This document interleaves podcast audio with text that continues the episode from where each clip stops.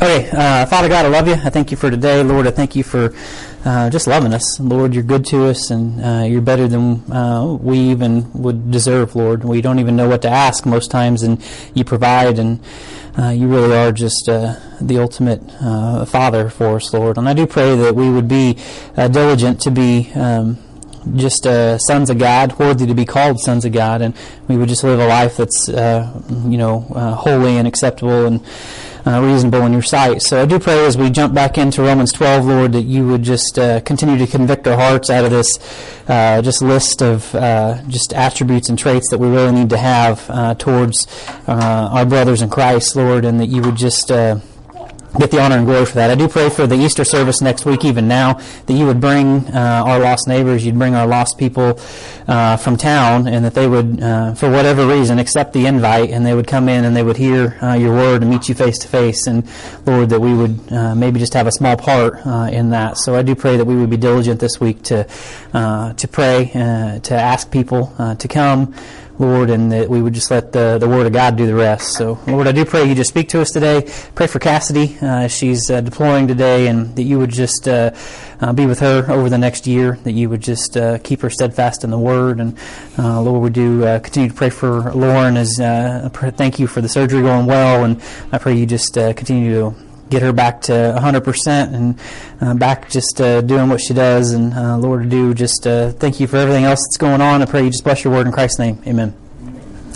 Okay, so for the last several weeks, we've been in Romans chapter 12. And I really thought that this would be a really good day to finish that up.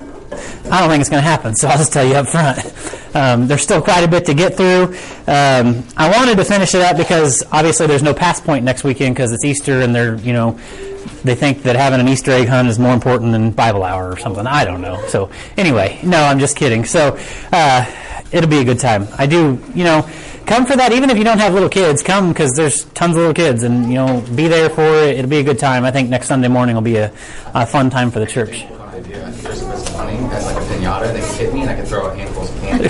I mean, that'll work too. Why do I sign up? Totally kidding.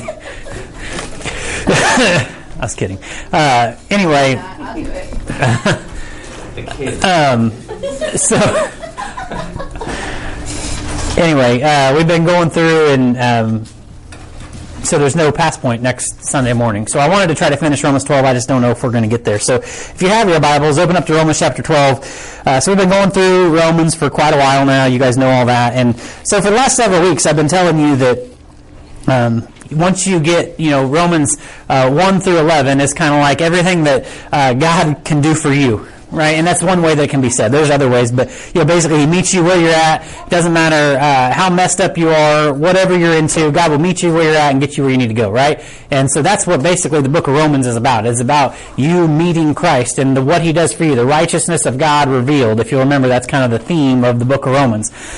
So then you get to Romans chapters 12 to 16, and it's more like what you can do for God, right? And so now it is like, what can I do in ministry to Him? And so I've been talking about how, you know, there's these different relationships. So I wrote them on the board, and if you want to write them down, this is not me, I don't do this, but this is some of my HBI stuff, and I'm like, maybe instead of me trying to explain it over and over again, I can just write it, and if you want to take a picture of it, you can, and if you don't care, that's fine too, because it's not that big a deal. So anyway, it's just up there. So it's kind of like everything, once you get saved, we don't call it work anymore. What do we call it?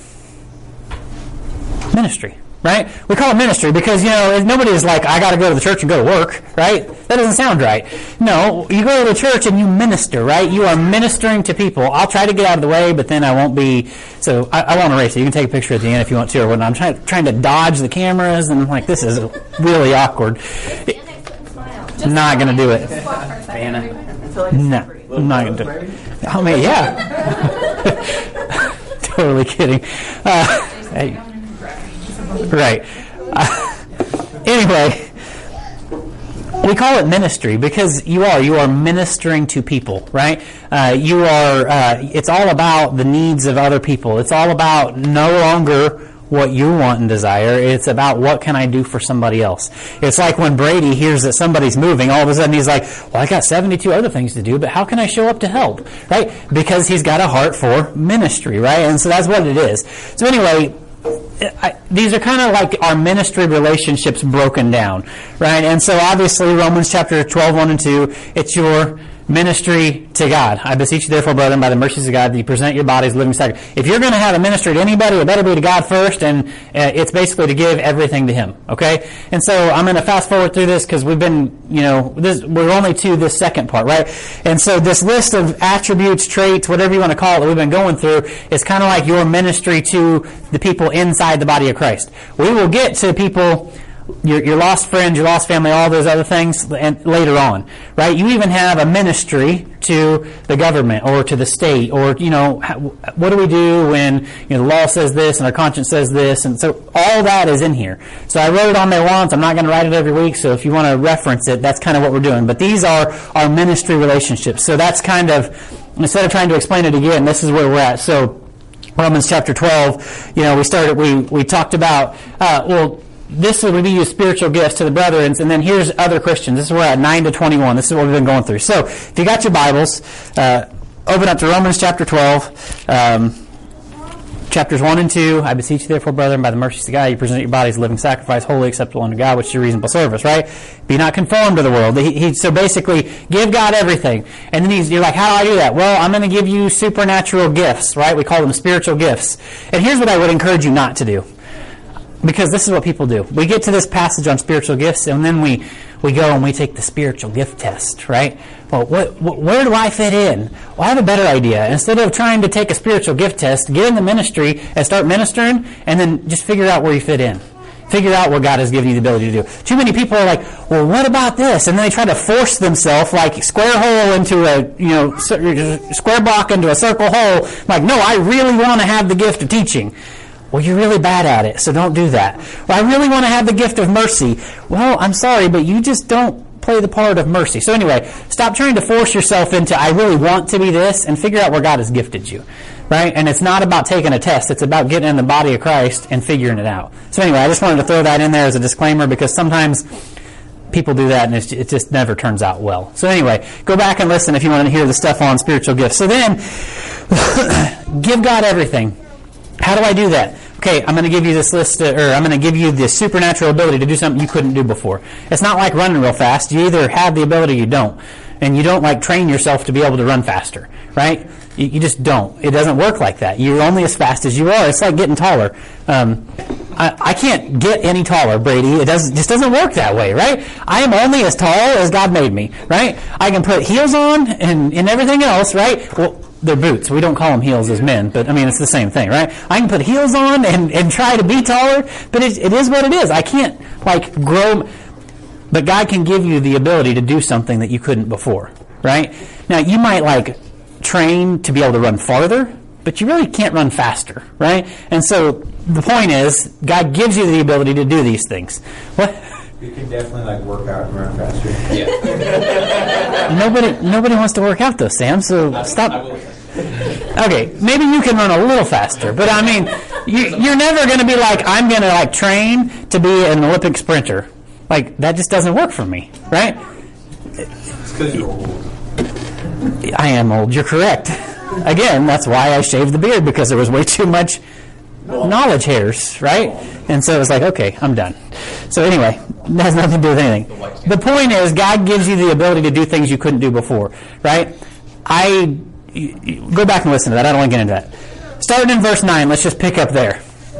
Then, after he gives you the ability, he's like, okay, so now that you have the ability to do these things, here is what you need to act on, right? Let love be without... So we've already went through this stuff. I'm going to read kind of quickly. Let love be without dissimulation.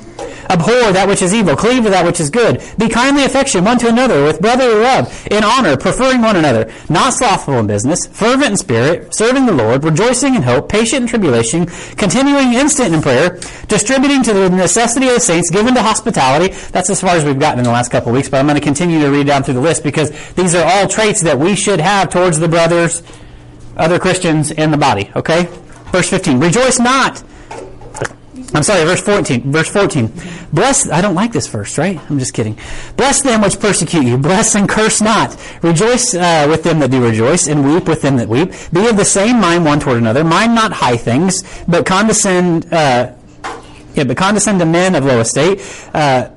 Be not wise in your own conceits. Recompense to no man evil for evil. Provide things honest in the sight of all men, if it be possible. Now that verse means sometimes that's not possible. We'll get there sometime. If it be possible, as much as lieth in you, live peaceably with all men. Dearly beloved, avenge not yourselves, but rather give place unto wrath. For it is written, vengeance is mine, I will repay, saith the Lord. Therefore, if thine enemy hunger, feed him. If he thirst, give him drink. For in doing so, thou shalt heap coals of fire on his head. Be not overcome evil, but overcome evil with good.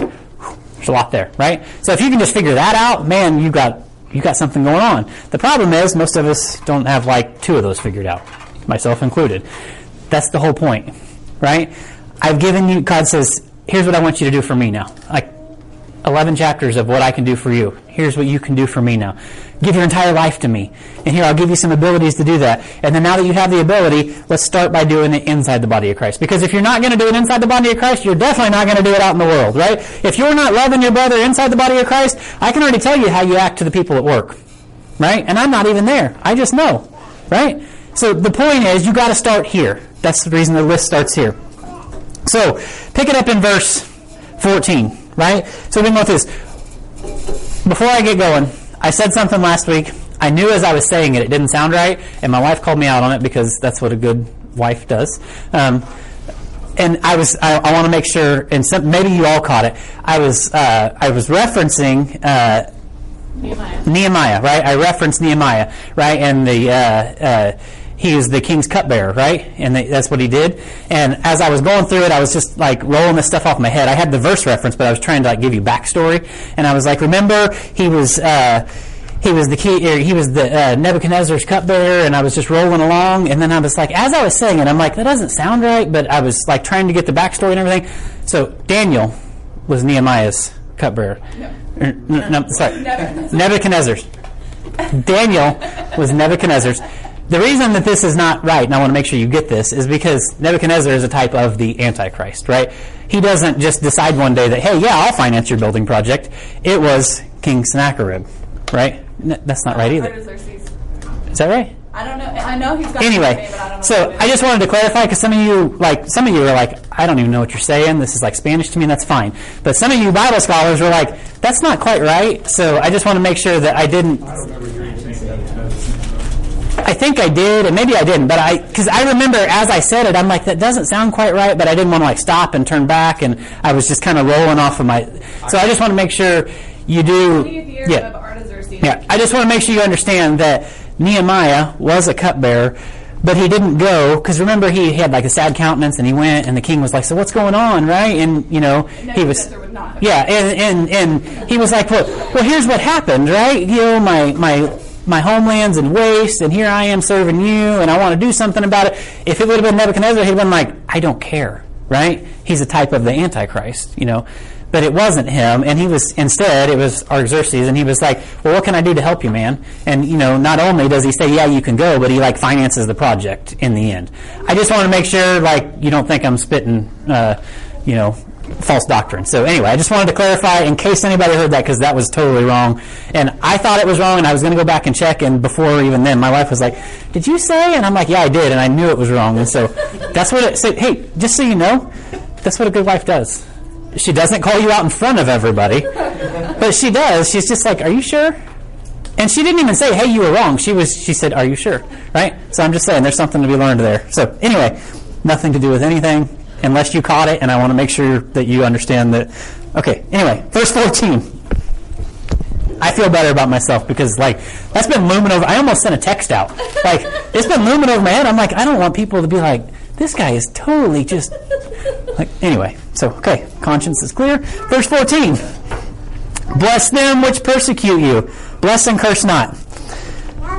Remember, the context so far has been events like inside the body of Christ, not outside. So Paul's telling you how to get along with fellow people inside the body of Christ. Just make sure you kind of tracking here.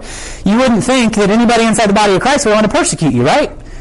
Well, the problem is most of them are just like you. They're not any closer to keeping this list than you are, so sometimes it happens. That's why it's in here. You want to speak well. But what this is trying to say is you want to speak well of those who push your buttons, right? You know that one person that's just like, it doesn't matter who I'm around. It's like, man, they just like They just push all the wrong buttons, right? Those are the people that you should speak the most high about, right? Just because it's good for you to do so, right?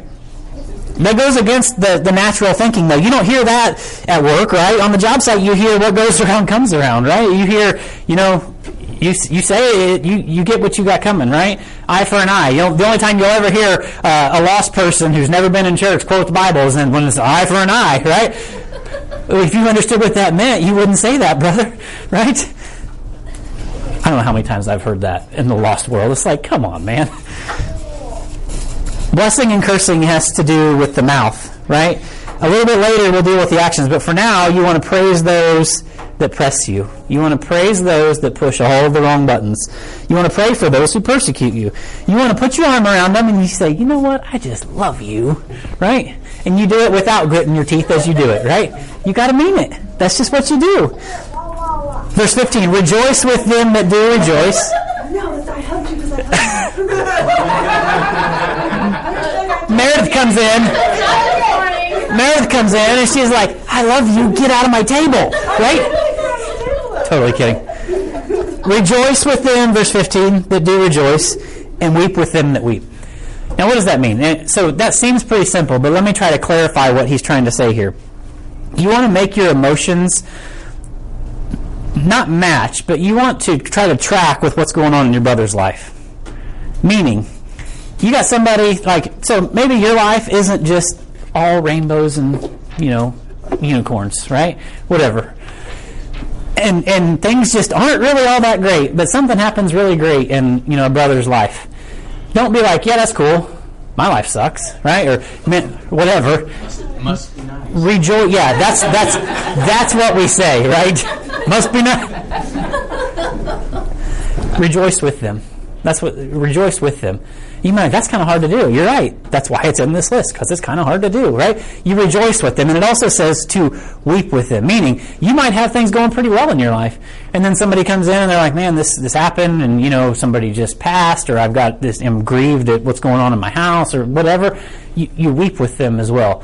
It's not just about trying to be like emotionally like up and down, but you do want to be able to minister to people, and you do that by, it's really hard for somebody to be like, and things are great in my life. Somebody comes in for marriage counseling, right? And there's like, man, things are messed up. My wife's out doing whatever. My husband's out doing whatever. And you're like, oh, I mean, sorry, it's pretty good over here, right? It's hard to minister to people like that, right? So you want to rejoice with them that rejoice,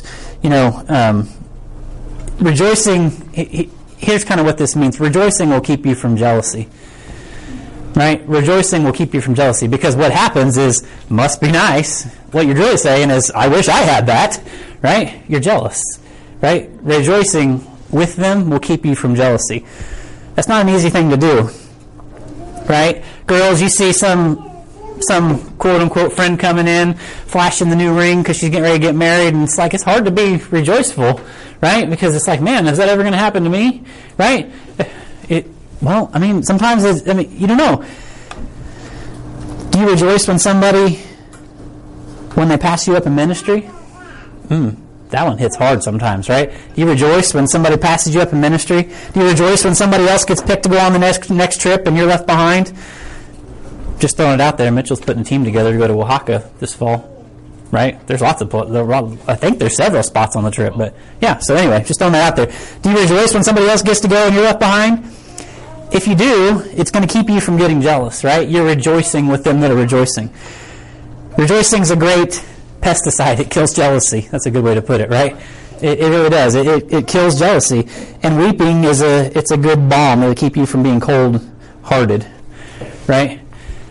And here's what I mean by that. So it's easier to track with you want to rejoice with people. It's hard to be like, I can't make myself emotional, right? So go back to the spiritual gifts part. I don't have, and it's not that I don't desire to have, I at this point in my life, I do not have the spiritual gift of mercy, right? I'm like, rub some dirt on it, man, right? Especially when it comes to like my kids or something. I used the example, Brady shot a nail through his hand. I'm like, you want me to pull it out? We got stuff to do. Come on, right? But mercy, people with the gift of mercy, they understand the second part of this, to weep with them that are weeping, right? here's what happens. Sometimes even pastors, they struggle with this. They get so used to, like, okay, I got to go see these people in the hospital, and I got to go do this, and I got to go do this, and it becomes like mechanical. And you go, you see people in the hospital, you say the same prayers, and it's like you're not weeping with them that weep. And I'm not saying actually weeping, but it's actually just meeting people where they're at, right? And so that there's a reason that this verse is in here. And you might be like, I totally don't track with what you're saying. You need to first learn how to rejoice with them that rejoice, not being jealous, and then you'll learn the second part of this verse. So learn the first, and then the second's going to come with it.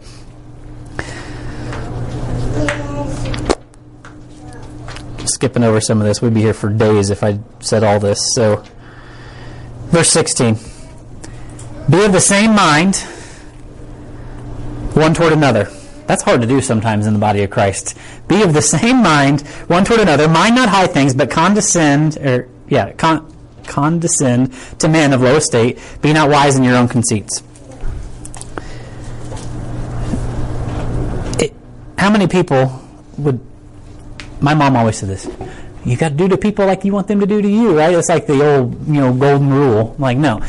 Like, view others like you want them to view you. Like, I'm not saying do to others like you want them to do to you. View others like you want them to view you. That's hard to do sometimes. Because sometimes it's like, man, that person's got 10 different kinds of messed up written all over them, right? Well, guess what? You need to view them like you want them to view you. And if you learn to view them like you want them to view you, then it's going to be a lot easier to do to them as you want them to do to you. There's three basic commands in this one verse. It says, be of the same mind. So basically, have the same mind in ministry and have the same attitude and goals. This is like ministry 101. Be of the same mind. Have the same mind in ministry, have the same attitude and goals. 2 Corinthians 13:11 says, finally, brethren, farewell, be perfect. Be of good comfort, be of one mind, live in peace, and the God of peace shall be with you. All right, so don't pay that much attention to the people that are like, I don't really know how to label them, like lofty people that are like, I've got this figured out. Like, just don't even worry about it. If they've got it figured out, then just let them have it figured out over there, right? And you just keep doing what you do, right? So don't pay that much attention to lofty people, but get carried away with the people who are super humble. Like, as you grow in ministry, you might be like, you know what? I want to be like in this group of ministry leaders. And it's like, that's the last place you want to be. You know where you need to be? You need, if you are a ministry leader, you need to be surrounded by a bunch of people who all they want to do is minister, right? I want to surround myself with people that all they want to do is serve. That's why I like Passport so much, is because like I can say, hey, we need to do this. And I know you all got more things going on in life than even I do, right? And I know that you guys are going to drop everything you're doing and go and serve, because that's what it's about, right? That's the kind of people I want to surround myself with. They're people that are just humble. Don't pay attention to the finer things of life. Don't determine your direction, by, money or anything else, right? Just who's serving? That's who I want to attach myself with, right? Just a side note, has nothing to do with my notes, but if you're not married and you're like, man, it'd be nice to be married one of these days, like, you want to know where you start? Find somebody that's already doing ministry. Right?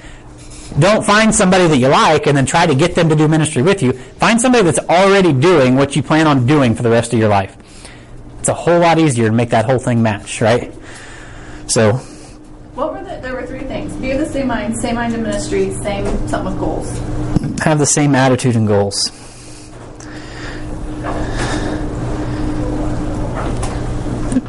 Verse 16 also says, be not wise in your own conceits. What does that mean?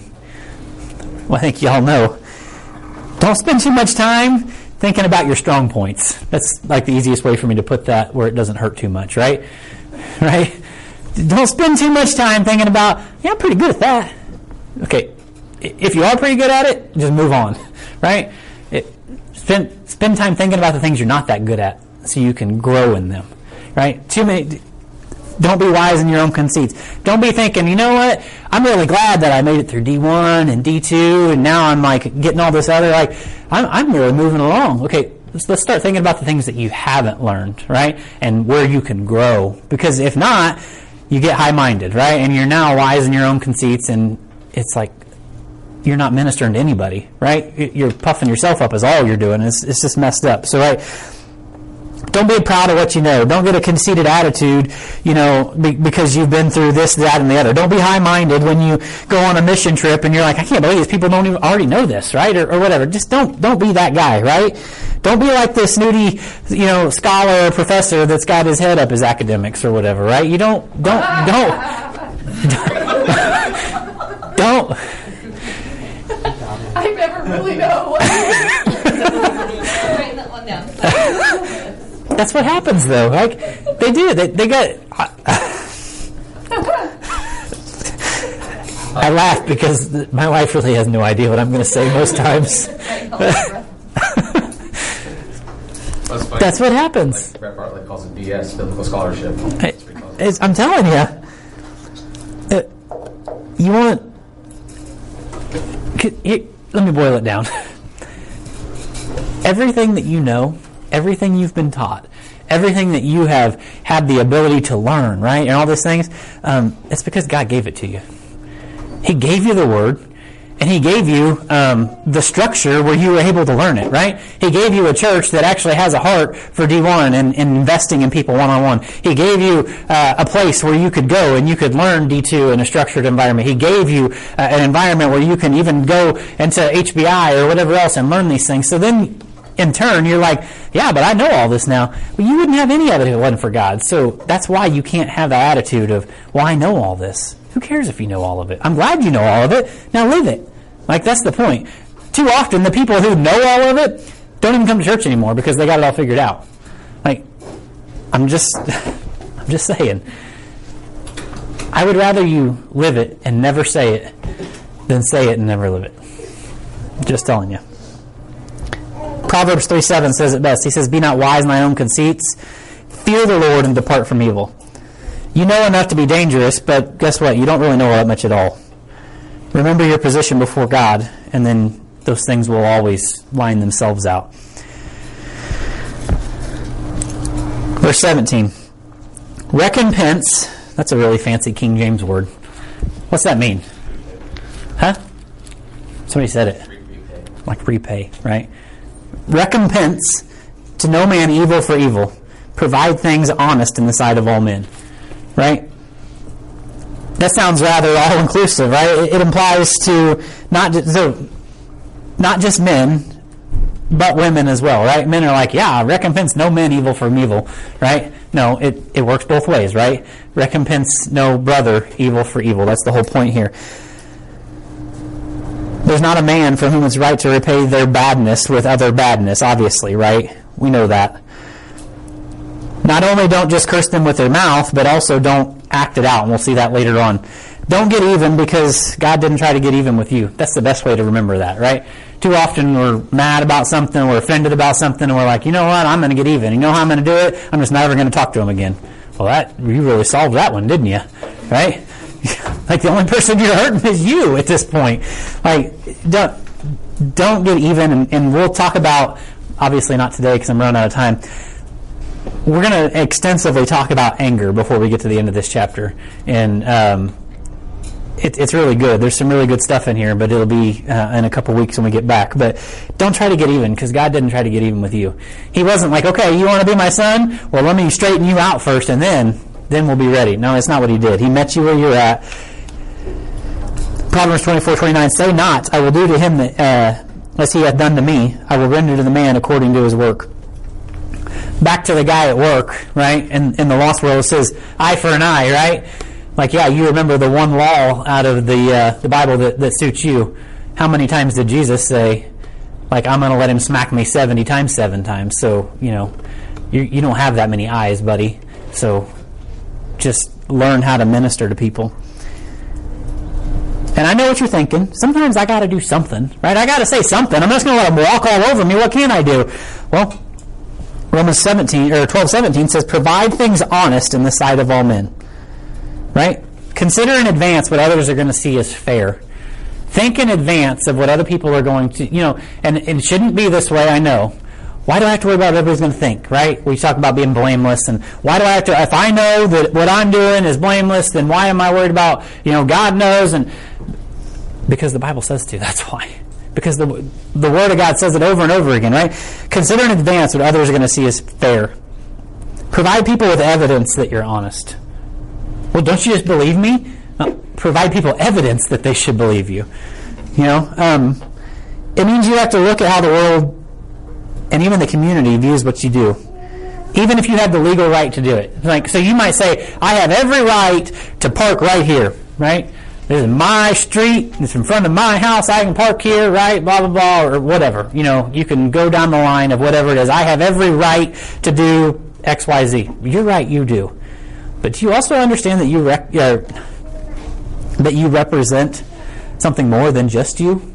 You represent your family. You represent your church family. You represent the living God. Like, I understand. I have the right. Well, guess what? You wouldn't have any rights if it wasn't for God. So, I mean, just remember that. An ambassador in a foreign land. You are an ambassador in a foreign land. That's exactly right. So, in 2 Corinthians, here's an example of that. So, the church is another example of that. Like, obviously, the church, believe it or not, like, we don't have this, like, special relationship with the electric company where they're like, oh, you're a church, we'll just give you your power for free, right? Or, you know, same thing with like, oh, you're a church, you need a building, we'll just build you one for free. Like, there has to have money to make all this happen, right? So what do we do? We have like tithes, and I'm not going down that road right now, right? Y'all can figure that out in D1. Anyway, so you give to the church, and the church in turn uses that money to pay for the lights to be on, to pay to have a building, right? To pay for ministry. So we know that everything we do is kosher, right? It's all on the up and up. There's nobody. We even go to extensive lengths to make sure that even the world sees that everything we do, it's above board. There ain't nothing happening here that's below board. Paul talked about this in 2 Corinthians 8. He says, avoiding this, verses 20 to 21, that no man should blame us in this abundance, which is administered by us, verse 21, providing for honest things, not only in the sight of the Lord, but also in the sight of men. What he's talking about is he had collected an offering while he was out for the church in Jerusalem. And he's talking about, like, this is all on the up and up. We're not, like, taking our portion here. He's like, everything is good in the sight of men as well as in the sight of the Lord, right? Too often you'll have a young person, and it's like they're dating, right? Because that's what you do is you date now. Because, you know, it's not biblical, but that's what you do is you date. Okay. Anyway, so you're dating, right? And you're like, well, the Bible says, you know, be blameless in all things. And you're like, okay, well, I know that what I'm doing is perfectly clear. Like, God sees everything I do. Yeah, you're right, He does. He also hears everything you say and knows everything you think. So that enough should concern you with being blameless. But just saying, like, so here's what young people will say. And I say young people, old people as well. Actually,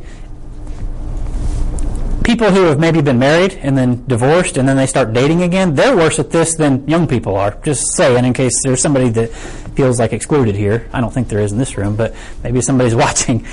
They think, I'm not doing anything wrong, and God knows it. Okay, well, being blameless means in the sight of men being blameless, right?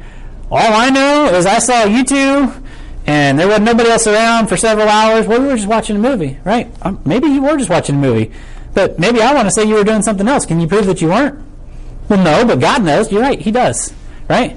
But I'm just saying that it's really easy to protect your reputation, your not even reputation, because some people are like, I don't care what people think of me. Your, I don't even know the word I'm looking for, your testimony in the church, right? Because now, you know, let's just use Sam as an example, because I know Sam would never do this, right? Because I know Brian Hedges would like, back of the head, right? You don't get a bruise in the back of the head. Bam, right? Like, hey, you know, Sam is hanging out with who knows who, right? And a nice young lady. And they're out doing whatever they want to do. And they go and they just hang out at the house. And, right? They've been there. They're watching movies. They're, you know, they're playing checkers, whatever they're doing. I don't know what they're doing. and I decide they're completely blameless, right? In their own minds. And they're like, God knows that I did anything. But, you know, me being me, and I want to start trouble, because that's what I like to do. Not usually. But I'm like, hey, you know what I heard? Sam and this nice young lady, they were out doing something they ought not be doing. Right? And I bring that into the church. And now all of a sudden, I go to James, because, you know, James is Sam's ministry leader. I'm like, hey, Sam ain't got no right to be up on stage playing the guitar, leading us into worship, when he's out doing all these things he ought not be doing. You know, and Sam's like, okay, well, I didn't do nothing wrong. You can ask God. Well, I can ask God. But the last time I asked God something, he didn't really give me his audible voice. He gave me his word. And all I know is to be blameless in the sight of men protects your testimony. Do you understand what I'm saying? Maybe you're not doing anything wrong. The point here is you want to be blameless in the sight of men. I get it. It shouldn't have to be that way, Jason. It shouldn't. You're right, it shouldn't have to be that way. But have you, turned on the news? Have you, looked at the world? The world's pretty messed up. The least you can do is be blameless in the sight of men, right? Not only do you represent yourself, obviously Sam didn't do any of those things, right? He likes chess. But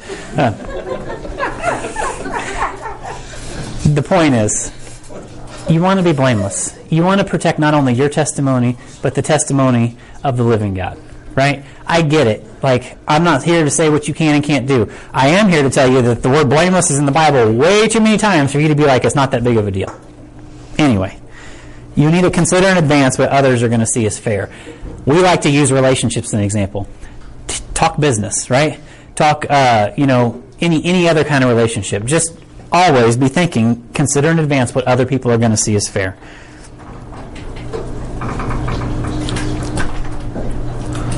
Turn to sober to stop here. If it be possible, as much as lieth in you, live peaceably with all men. If it be possible. You know what that means? There might be a rare occasion that it's not possible. Right? There might be a rare occasion where there's nothing you could do about it. This person just really wants to argue. Right? And I've done everything I can to not. He says, if it be possible, as much as lieth in you, live peaceably with all men. If you know anything about me, I'm not a confrontational kind of guy. I'm not like that, right? I don't like confrontation. I just don't. That's just me. I'll avoid it. I will just if my ship needs to go through the canal, I'm going around Africa because it's I don't want none of that. Too much traffic, too many people. I'm just going to go around. Might be pirates. That's fine. I'll deal with that when I get there. I'm just saying. That's just me. I don't like confrontation. But if somebody wants a fight bad enough, then they'll get what they push and shove hard enough for. Right? At some point you will. I'm just going to avoid the situation until you say something about my wife. Now all of a sudden it's okay, then it's fighting words, right? And or my family or whatever. There's certain things that's okay, that's enough. Right? That's the whole point. If it be possible. I'm going to avoid until I can't avoid anymore. The more you seek peace, the harder they want to fight. If it were up to me, there wouldn't be any fights, but sometimes it's not up to you because there's two wills involved. So just make sure that on your end, peace could have broken out at any moment. Never let it be said that it was because of you that there was no peace. Sometimes peace is not possible. It's just the way it is. This is one of those commandments where your obedience is sometimes determined by the circumstances. Now, I understand that goes contrary to what I say a lot of times, but sometimes you don't control the circumstances, right? Sometimes you can't control what's going on in the world, right? Because sometimes the things necessary to obey this command are out of your control, right? It takes two to fight. It takes two to have peace as well, though. So maybe the other person doesn't want to, rein it in, right? They just want to keep letting it go and letting it go and letting it go. And you're you know what? Fine. If that's the road we're going to go, that's the road we're going to go. And here's the point I wanted to get to before we end. You can only be responsible for one person. And who's that? It ain't your wife, I promise, guys, right? You can only be responsible for one person, and it's you. You're not held hostage by somebody else's disobedience. Now, somebody needed to hear that, and you need to think about that this week. You are only responsible for you, and you're not held hostage by somebody else's disobedience. Right? You can't control anyone else. Right? You can't control anyone else. In marriage, we're man, I wish my wife knew that. I wish my husband knew that, right? You're not held hostage by somebody else's disobedience. Your wife, your husband, your friend, your ministry partner, your whatever is doing something that you know ain't right. You're not held hostage by their disobedience. At some point, you can be I'm not doing this anymore. Right? And I'm not saying wives leave your husbands. I'm not saying husbands leave your wives. I'm saying at some point it's okay to say, hey, do you know what you just said? Do you understand that that's not biblical? Do you understand the things that you're desiring are not godly? Right? You're not held hostage by their disobedience. Somebody needs to hear that. I don't know. Let's stop there. We'll get back into this list. I will finish Romans 12 the next time we get together, but it won't be next week because next week's Easter. So yeah, there's some good stuff as we finish this up. So anyway, with that, anybody got any questions? We'll pray. We'll get out of here. Let's pray. Father, I love you. Thank you for today. I thank you for your word, Lord. I thank you for really just loving us, giving us purpose in life, calling us out of a wicked and dark world, for the opportunity to minister to you, to the world, to the people around us. Lord, I do pray that you would just send us out as lights in a dark world this week, as we would just invite people to come to church next week, and Lord, that they would just think, okay, I'll go, it's Easter, whatever, and Lord, I pray that they would just meet you while they're here. And so, Lord, I do pray you would just really use us this week. Pray for the church, as we've got a lot of things coming up, Lord. We got the Vision Conference coming up, and there's a lot of planning, there's a lot of details, and I pray you get the honor and the glory for those things. I continue to pray for Lauren this week. Just continue to heal her up. I pray for Ann Boyette as she's learning life without Jim. Lord, I pray that the service goes well for him in a couple weeks. And Lord, I do just pray you get the glory from our lives. Everything that we do, whether we eat or drink or whatsoever we do, we just give you the glory for everything that we have. And I just pray this all in Christ's name. Amen.